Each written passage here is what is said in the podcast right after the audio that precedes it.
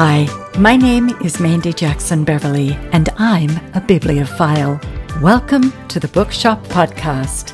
Each week, I present interviews with independent bookshop owners from around the globe, authors, and specialists in subjects dear to my heart the environment and social justice. To help the show reach more people, please share it with friends and family and on social media.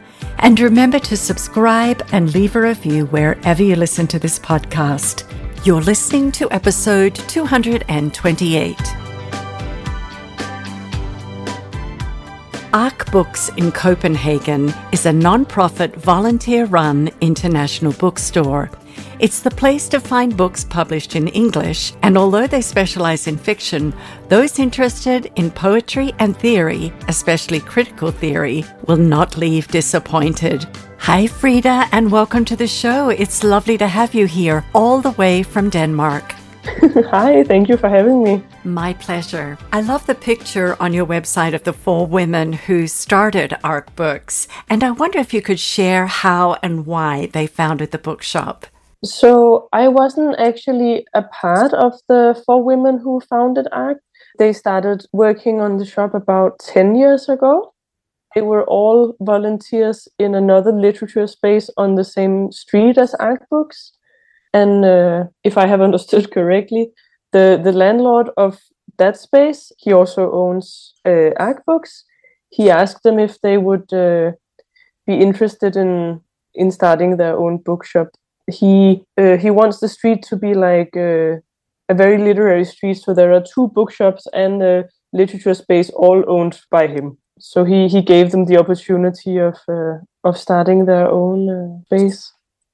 This was many years ago, so it was also before there were really many like international English literature shops around Copenhagen, and they focused a lot on different translations while Ark Books focuses on English translations, correct?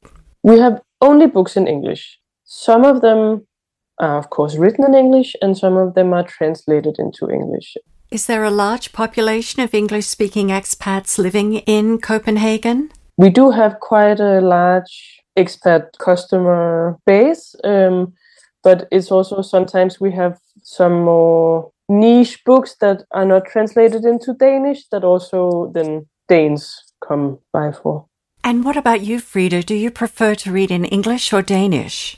I prefer to read in English, but that's also because the the language that we use that we work with in the bookshop is English.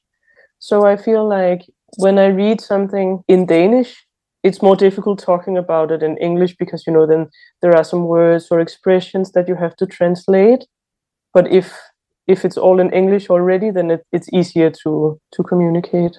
You mentioned earlier that Ark Books is a non-profit volunteer-run bookshop. How many volunteers do you have working at the store? We are about 15 volunteers, 20 on a good day, who all have the responsibility of keeping the shop open. Um, so we, we have an amount of shifts that you have to take within a month and then you sit and you read or study or work. It's a very very chill and small space.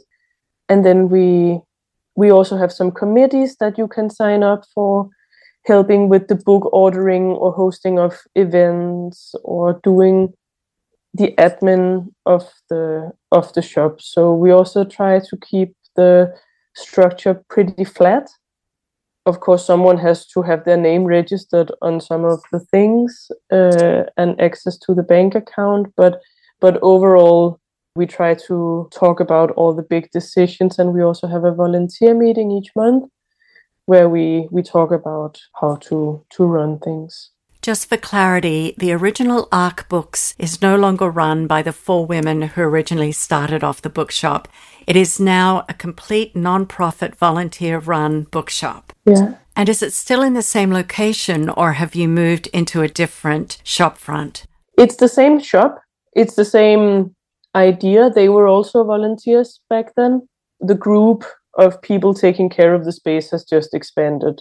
And the the founding mothers, they they just uh, you know it's many years ago they they wanted to do different things. I mean, they still come around and and hang out and see what's going on in the space, but they are not they are not an active part of it anymore. Well, I'm impressed about the whole idea of running a bookshop as a nonprofit. I think that's wonderful for the community. And you carry both nonfiction and fiction, right? Yes, we carry both fiction and nonfiction. It's divided like one wall has nonfiction and one wall has fiction. Then we also carry poetry, plays, some graphic novels, and some independently published zines and magazines. And our fiction section is divided geographically, so where the author is from.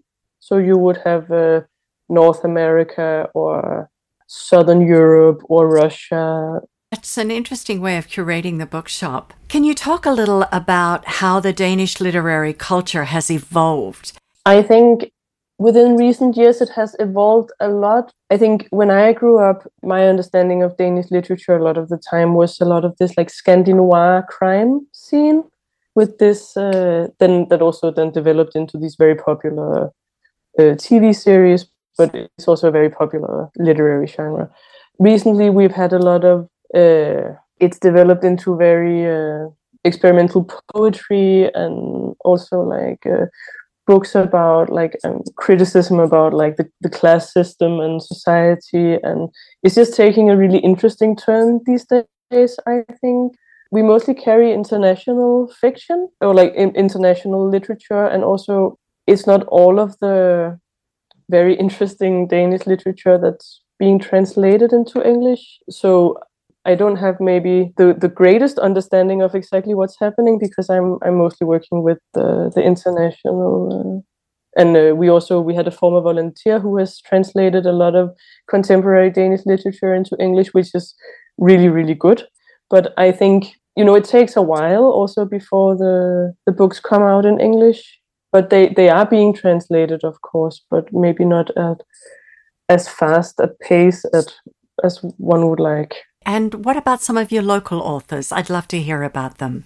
Yes, then we have the the former volunteer who has been translating a lot of uh, uh, of the contemporary, like uh, Jonas Eika is uh, a big one, and uh, what Marie Hø, I think she's called, Olga Ravn, Marie Hills. They are also being translated into English, which I think is very nice by a also publishing house based in London.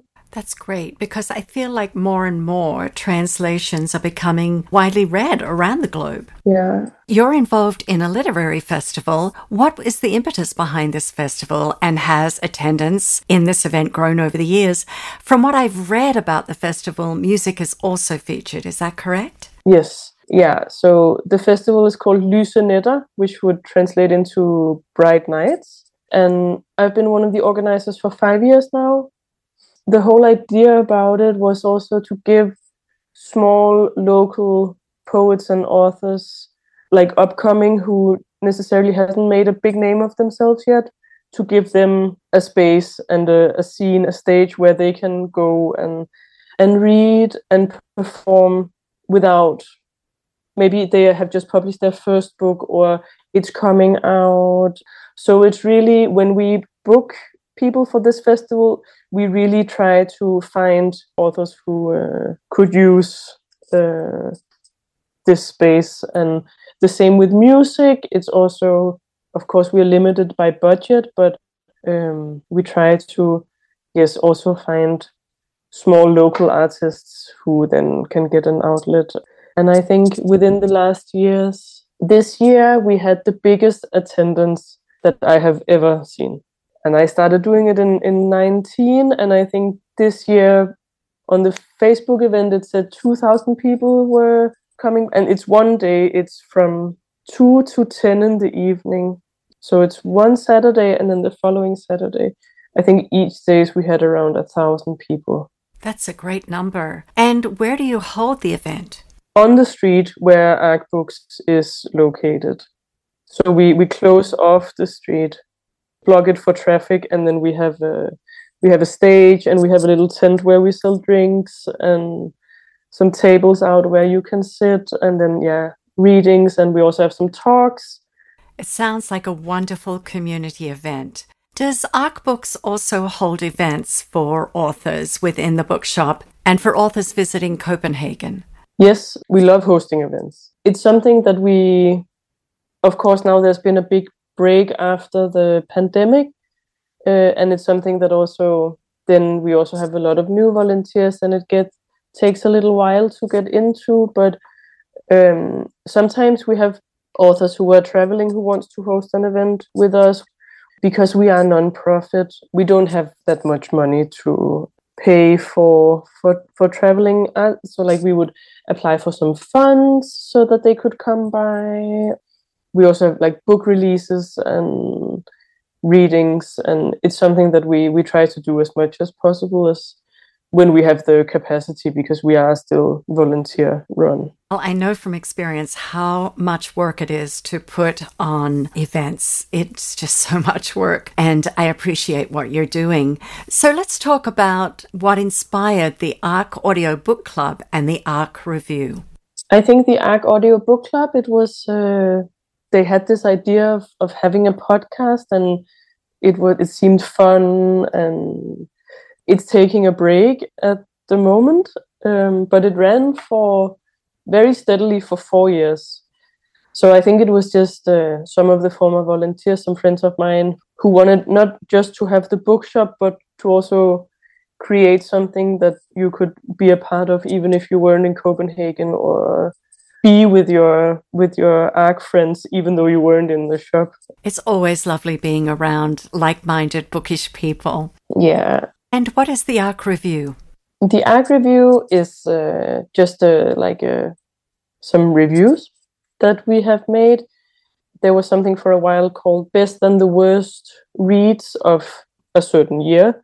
So that could be 2020, or then you would write. Like, I loved this book, or or the opposite, like I didn't enjoy this. But it was also just to give the volunteers more of a creative outlet to not just talk about them but also yeah publish something so that we could also be on like you know many many platforms at once not just the the physical bookshop but also the online thing and the audio. Yeah we're lucky to have multiple platforms where we can reach out to people globally and for so many people, uh, being able to tune into Zoom meetings where uh, indie bookshop owners were interviewing authors, uh, I think it helped a lot of people who struggled with loneliness and feeling disconnected during the pandemic. Mm. Okay, let's talk about the beautiful city where you live, Copenhagen. If I had a few days there, what sights and hikes do you suggest I experience? Of course, Ark books of course, Ark Books would be my first stop. but I think also Ark, Ark is in uh, in my favorite neighborhood of Copenhagen. It's very there are both like uh, many nice streets and restaurants and parks around.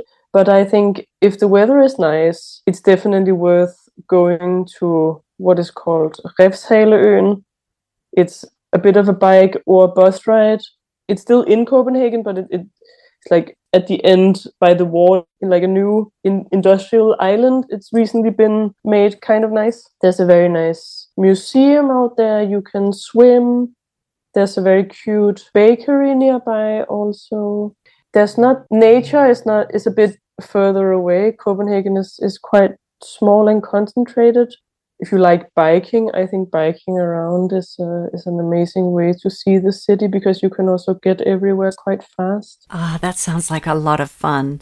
Now, let's talk about books. What are you currently reading? I am currently reading the Summer book by Tove Jansson.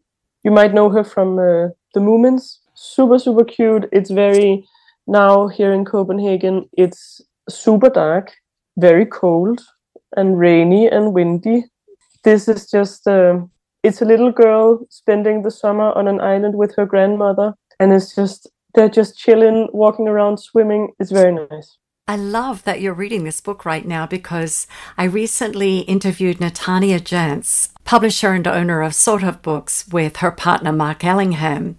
And a few years ago, they bought the rights to Tove Jansson's work to be translated into English.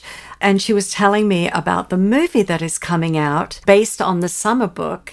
And Glenn Close is playing the grandmother. Are you excited? Yes, it is exciting. Any other books you're reading?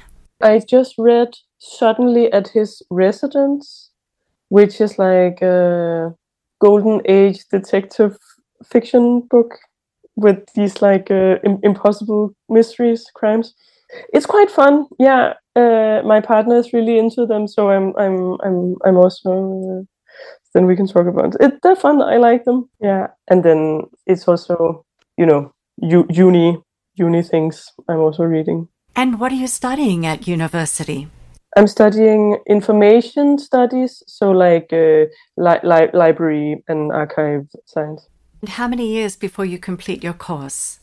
Quite a few, but uh, but it's okay. I'm enjoying it. Well, it's good to hear you're enjoying the course, and you work with books too, so I'm sure that's helpful. yes, so nice. Frida, is it snowing in Copenhagen yet? No, no, no. Just just cold and gloomy. Yeah, another a good uh, a good six months to go. oh my goodness. Well, I hope you feel better soon. Get over that cold. Thank you. And thank you for being a guest on the show. Thank you so much. It was so nice. You've been listening to my conversation with Frida Hammershøy from Ark Books in Copenhagen.